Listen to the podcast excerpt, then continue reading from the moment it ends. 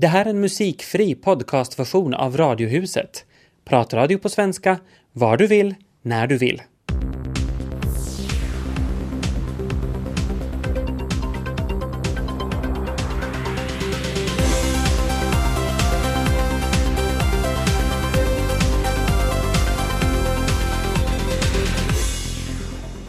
Det ska handla om morgonpigga redaktörer, sport, familjeälskande politiker och aprilskämt bland mycket annat i Radiohuset idag. Och för att redaktörer och också andra ska kunna vara morgonpigga krävs att man har en god natts sömn bakom sig. Vi ska strax tala om sömnproblem och sömnskola för vuxna. Radiohuset måndag med Tina Grönros i Ekenäs och Tobias Larsson i Helsingfors.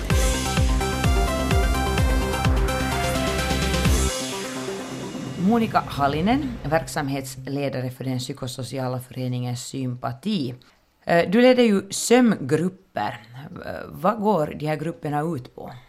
Jag kallar det för sömnskola för vuxna för att det är verkligen frågan om att lära människor att sova. Att människor har på något sätt tappat bort förmågan att sova. Och sen är det också det att, att det har hänt så, så mycket förändringar i, i samhället och i människors sätt att fungera. Människor är till exempel väldigt överaktiva. Eh, och, och det där behöver lära sig att, att lugna ner sig helt enkelt att det är sånt som man, man det där lär sig i en sömnskola, olika, olika sätt att, att lugna ner sig och, och få tag på sömnen och, och sen också sånt som heter sömnhygien, hur man ska ha, man ska ha kallt i rummet och så kallt att man eventuellt behöver pipo, pipo på huvudet och så här. Men att det där, det, det är sådana saker som, och, och sen det att man, man bekantar sig med sin egen dygnsrytm, det är jätteviktigt för vi har olika dygnsrytm. Och dessutom kanske få det att gå ihop med oregelbundna arbetstider. Ja, Hur går det då? No, alltså det som är det värsta nästan så är oregelbundenhet. Att det leder, leder ofta till söm, sömnsvårigheter och, och har man sömnsvårigheter så ska man absolut ta sig ut från en sån situation att, att, man, att man inte kan få regelbundenhet i sitt liv. Det som nu har varit aktuellt, för en vecka sedan så gick vi över till sommartid hur illa är det med att vi flyttar klockan fram eller bak beroende på årstid? Det är nog illa, för att den där ena timmens sömn är, är väldigt betydelsefull och, och, det där, och speciellt det här att måste stiga upp tidigare på morgonen, så det, det är alldeles förskräckligt. Jag, jag det där, äh, anser, enligt vad jag nu har studerat och, och, och läst, så, så, så anser jag att, att det är så att, att man kan till och med bli deprimerad av det, att, att, in, att liksom gå miste om sin morgonsömn. Det har att göra med det att, att man inte hinner se viktiga drömmar, sådana som man, som man ser just före man vaknar.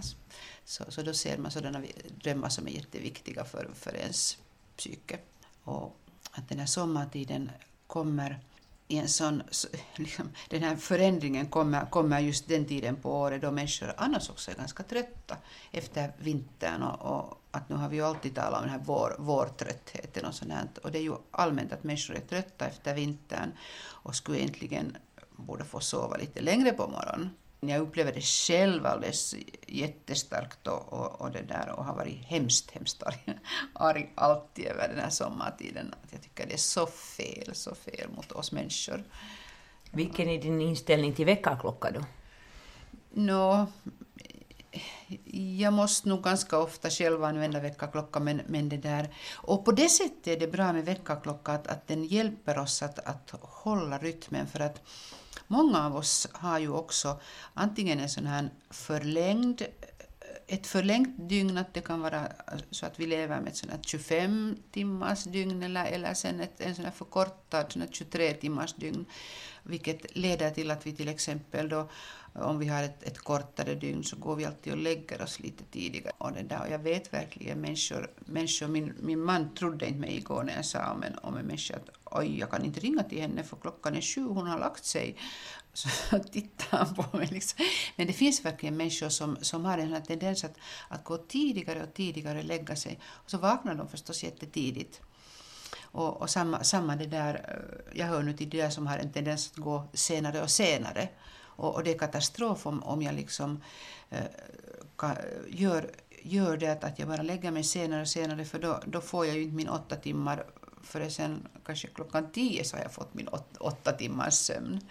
För, för sådana människor så, så rekommenderas det att, att om, om man liksom inte vill använda väckarklocka utan man bara gör, gör så som man känner så, så då, då är det bara att sen hoppa över en sömn, liksom en natt, så då, då kommer man liksom tillbaks. Ja, men hur många timmar nattsömn behöver man? Det är nog individuellt, men, men det där med, med att man skulle klara sig med, med Ja, no, varför inte? Man kan klara sig med, med fem timmar kanske, om man sen sover, eh, tar en tupplur på eftermiddagen, vilket är väldigt hälsosamt. Att det där, till exempel 68 eh, i Grekland när, när juntan beslöt att, att man inte får ha siesta, så dog en massa med män i hjärtinfarkter. Och det rekommenderas eh, rent av. Och, och, och där, är, där är man kanske lite av olika åsikter. Somliga säger att har man svårt att, att, det där, att sova så, så, så ska inte man sova på eftermiddagen men, men, men andra säger igen att, att det är bra att ta den där tuppluren 20 minuter på eftermiddagen motsvarar mm, många timmars nattsömn. Nu ger nu lite konkreta tips då. Om man har svårt att somna om kvällarna, så vad rekommenderar du? Kanske oftare än än människor tror så går det att, att till exempel diskutera med arbetsgivare om att kan jag få komma eh, en timme tidigare på jobb för att jag är den där som vaknar sådär supertidigt eller, eller kan jag komma en timme senare och, och, och så här att, att det kanske är mera möjligt än, än man tänker sig. Och, och sen, sen anser jag också att, att, det där, att, att man ska ta um, en liten tupplur på jobbet också. men, men man behöver ju inte börja snarka förstås, men, men liksom sådär att, att man helt enkelt mm, man kan till och med vid sitt bord så kan man luta huvudet mot armarna och, och bara en sån där tio, tio minuter för att det är jätteviktigt att, att vi lugnar oss under dagens lopp. Att, att människans dygnsrytm brukar vara sådan att, att, det där, att vi är väldigt vi, vi blir liksom väldigt aktiva på morgon och förmiddagen och sen, sen är det en sån här svacka i början av eftermiddagen och sen, sen blir vi igen aktiverade. Att om, om vi tvingar oss att jobba då när aktivitetsnivån är låg, så då stör vi liksom den där rytmen.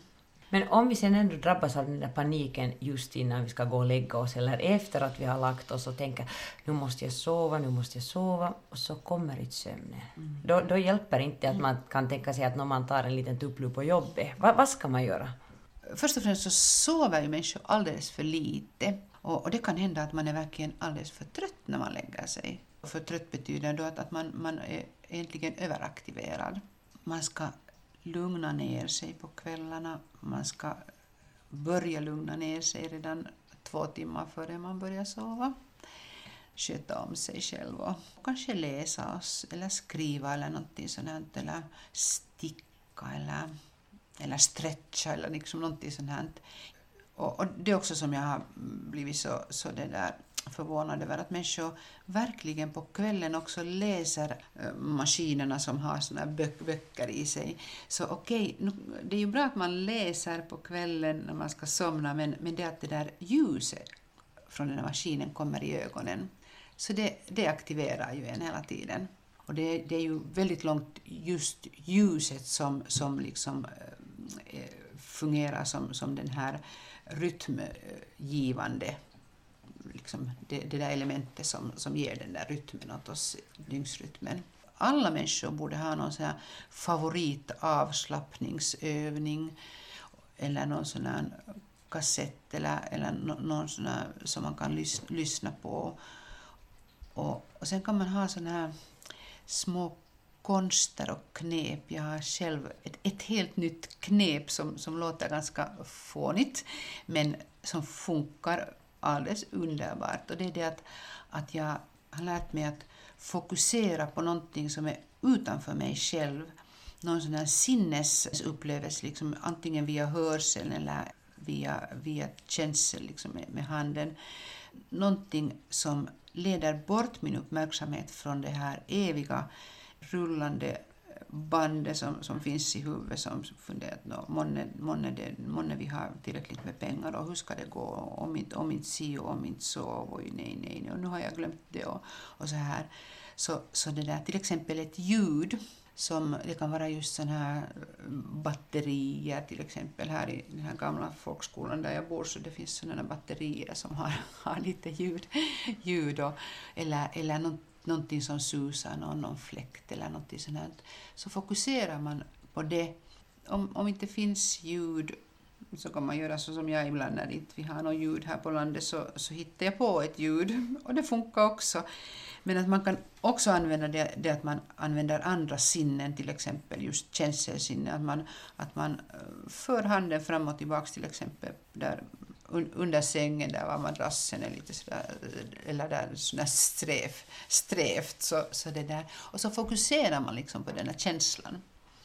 Och då kan man få, få det, där, det, där, det där bandet som snurrar i huvudet så kan man få det att, att stanna. Och, så, så det, där. Och, och det här tyckte jag själv först att ja, no, det här var nog det tokigaste jag har hört, men för mig funkar det.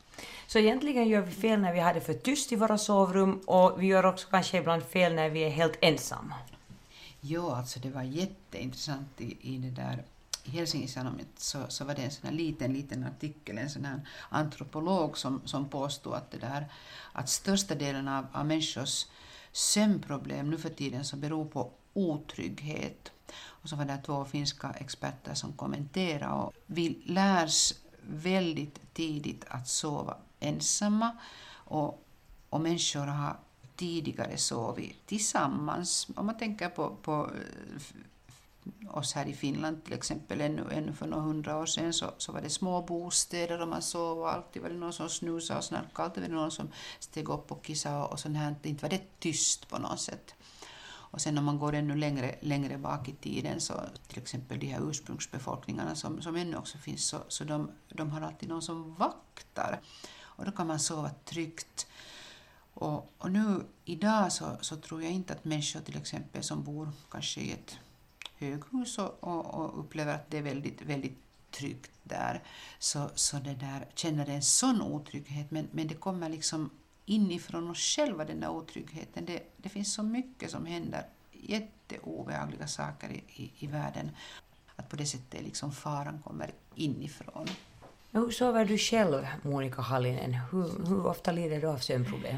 Ibland får jag nog stress och då kan jag sova dåligt, men, men, det där, men att uh, jag, jag, jag försöker nog vara sträng med mig just då, att, att jag försöker hålla ordning på mig. Eh, och det, det som jag strävar till i allmänhet så är det att, att jag skulle få sova tillräckligt länge. Och jag, jag, jag, jag, jag säger verkligen på jobbet till exempel att jag kommer inte tidigt och om det ska vara något möte så säger jag att nej, det passar inte mig för att jag vill sova. Och, och, det där. Och, och jag hör till de här typiska kvällsmänniskorna som, som ju får en sån här peak av, av energi ännu sen på kvällen.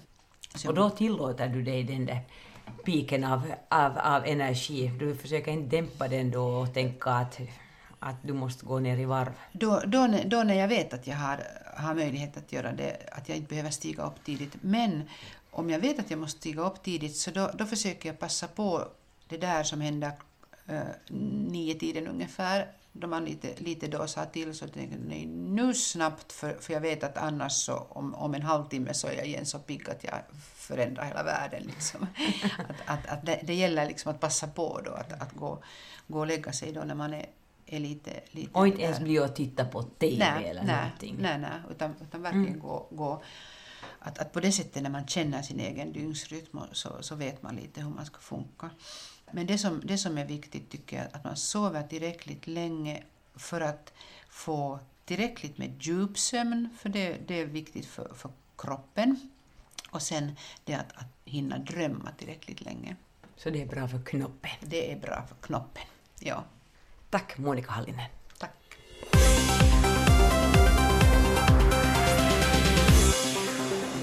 Igår var det årets roligaste dag kan man ju tycka. Första april, fullt av aprilskämt där man ska försöka lura varandra med allt möjligt spektakulärt. Eh, med risk för att betraktas som humorlös måste jag erkänna att jag hade ledsnat redan någon gång tidigt på förmiddagen. Gick du på någonting Tina? Med risk för att jag är lika humorlös så jag glömde bort att komma ihåg att det var första april så om någon har lurat mig så har jag inte ens förstått det. Ja, jo, det låter ju bra det också. Själv gick jag på ett, ett sånt där aprilskämt strax efter midnatt. Klockan hade precis slagit över. Så att, och jag hade, var inte riktigt med på att det hade blivit första april och så. Och sen så såg jag två aprilskämt till som jag tyckte var ganska skoj. Bland annat så hade webbdoktorn ett som jag bara utgår från var ett aprilskämt som var skojigt. Eh, Men det mesta som dyker upp är så himla trött och trist och andefattigt. Uh, och så, så det jag märker mest hos mig själv är att när jag har letat aprilskämt ett tag så, så tar jag inte någonting på allvar längre. Jag, jag läser allting väldigt sådär skeptiskt. Tidningar, nyhetssajter, allt känns jättebedrägligt och så vill jag inte ha det. Jag vill kunna lita på det jag läser. Jag måste ju säga, jag har varit borta hela veckoslutet, alltså bortrest.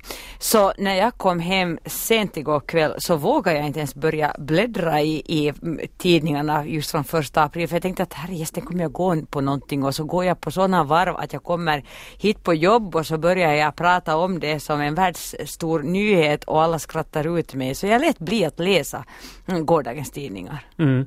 Ett aprilskämt som jag svalde med hull och hår var när jag gick på tredje klass i lågstadiet.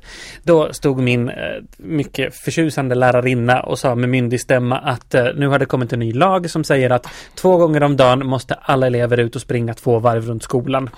Och vi sprang ju för glatta livet för hon var en sån auktoritet. Varför skulle vi ifrågasatt henne? Eh, det funkade för att hon var den där auktoriteten som man alltid trodde på. Idag litar vi inte så mycket på någon som jag litade på min skolfröken. Så jag menar, varken på läraren eller någon annan. det- bor liksom ingen humor längre i att auktoriteter hävdar underligheter. Och sen handen på hjärtat, har det inte hänt väldigt mycket underliga saker i världen på sistone? Jättemycket svårbegripliga saker. Och då ser inte jag riktigt poängen med att man ska hitta på egna obegripliga saker och spä på det där underliga nyhetsflödet med.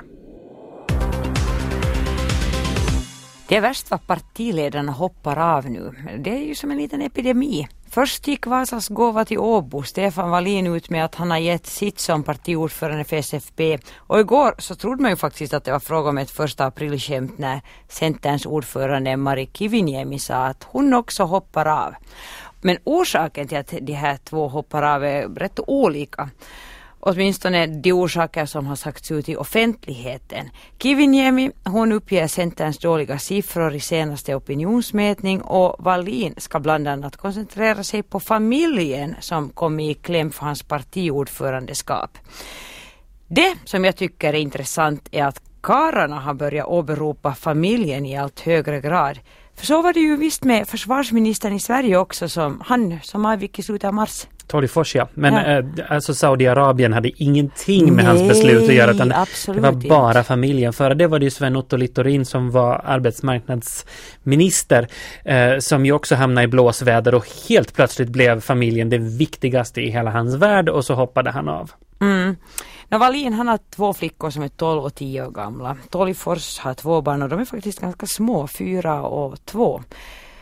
Och jag tycker ju faktiskt att det är jättebra att de här 44 respektive 45-åriga papporna vill ägna sig mer åt familjeliv men är det här nu faktiskt hela sanningen? Jag menar, det har ju blåst lite snålt runt vår försvarsminister och det har blåst ju ännu snålare som vi ju redan sa kring den här svenska ex-försvarsministern. Ja, det är väl det minsta man kan Mm, kalla. Ja. och båda har sett ganska trötta ut på senare tid och jag tror faktiskt inte att det beror på vaknätter av kolikskrik. Och när det nu i många herrans år anses väldigt mjäkigt att kvinnliga partiledare eller toppolitiker att de åberopar familjelivet så varför anses det nu sådär himla helylle att pappapolitikerna ska börja vara mer hemma med barnen, man tror? Nåja, tiderna förändras. Det, men fortfarande tycker jag att det är något avigt i att folk tycker att det är mer gulligt när, när de här karlarna bestämmer sig för att ägna mer tid åt barnen. Medan det anses som självklart att kvinnorna ska sköta sina ungar och bevars nu sen om en kvinna i det politiska toppskiktet säger att nej, nu kan jag inte ställa upp mer på det här för jag har faktiskt barnen att tänka på. För det är inte alls gulligt det, utan hon borde ju ha tänkt mera på det innan hon klämde ut de här barnen eller ställde upp i ordförandekampen och så vidare och så vidare. Fortfarande det att folk ser på det på det sättet att jo, jo, hon skulle ha tänkt först medan de här manliga politikerna inte behövde de tänka. För de har ju karriären först och sen så landar de på familjen sen. Om man vill vara lite elak, jag tycker också det är bra att politikerpapporna börjar tänka om. Mm. No, nu tror jag ju inte heller att Kiviniemes orsak till att hon hoppar av, alltså de här sviktande gallupsiffrorna eh, för Centern är hela sanningen. Men till all heder så åberopar hon inte sin familj heller. Men kanske hon är rädd för att inte bli omvald, bli bredare av de här gubbarna Väyrynen eller Pekkarinen. Men det säger jag bara, Väyrynen och Pekkarinen. Om någon av de här gamla silverrävarna väljer att hoppa av karusellen så åberopa inte att ni har de där små barnen att tänka på, Pekka eller Mauri.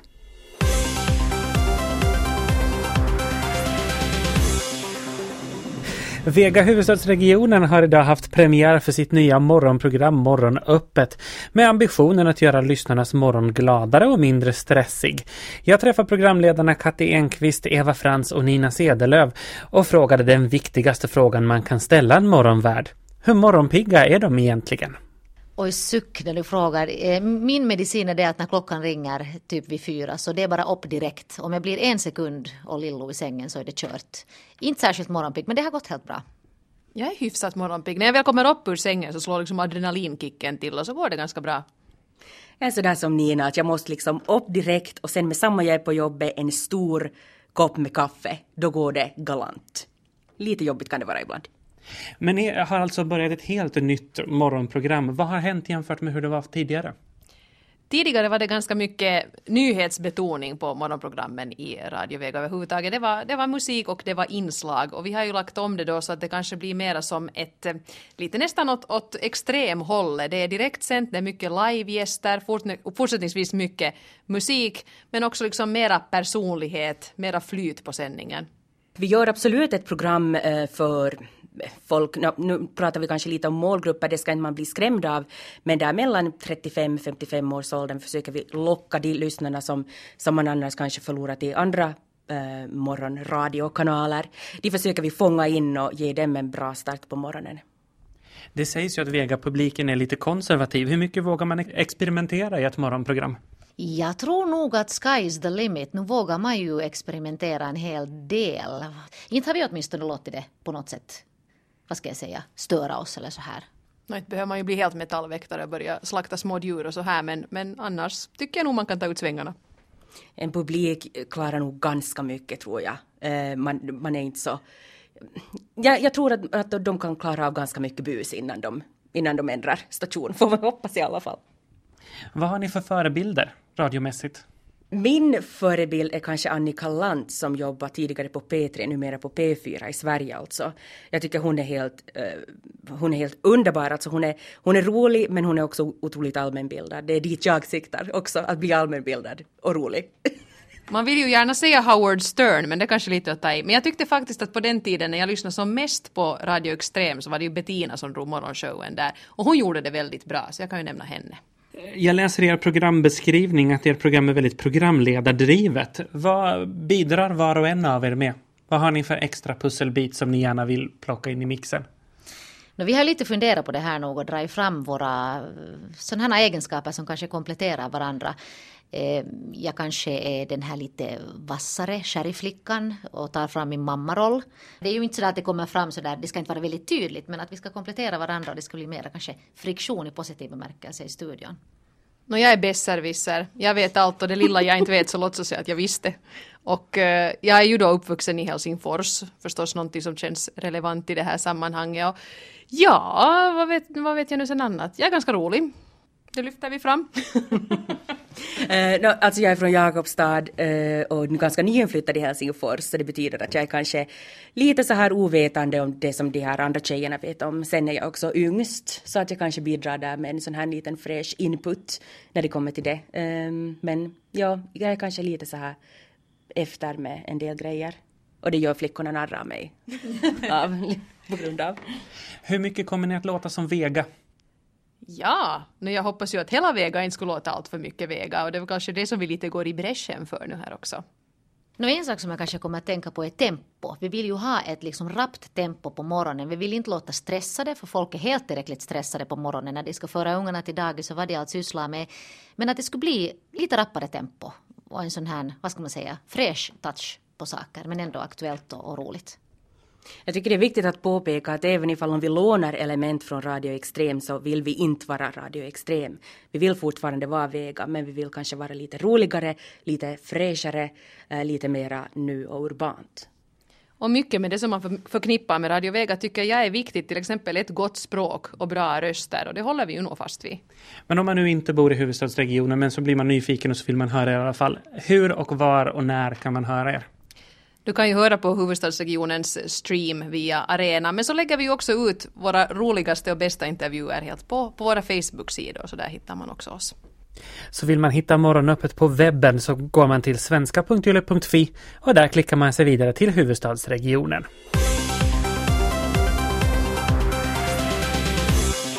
Det här var en musikfri podcastversion av Radiohuset som sänds i Radio Vega måndag till torsdag. Mer information om programmet hittar ni på svenska.yle.fi radiohuset.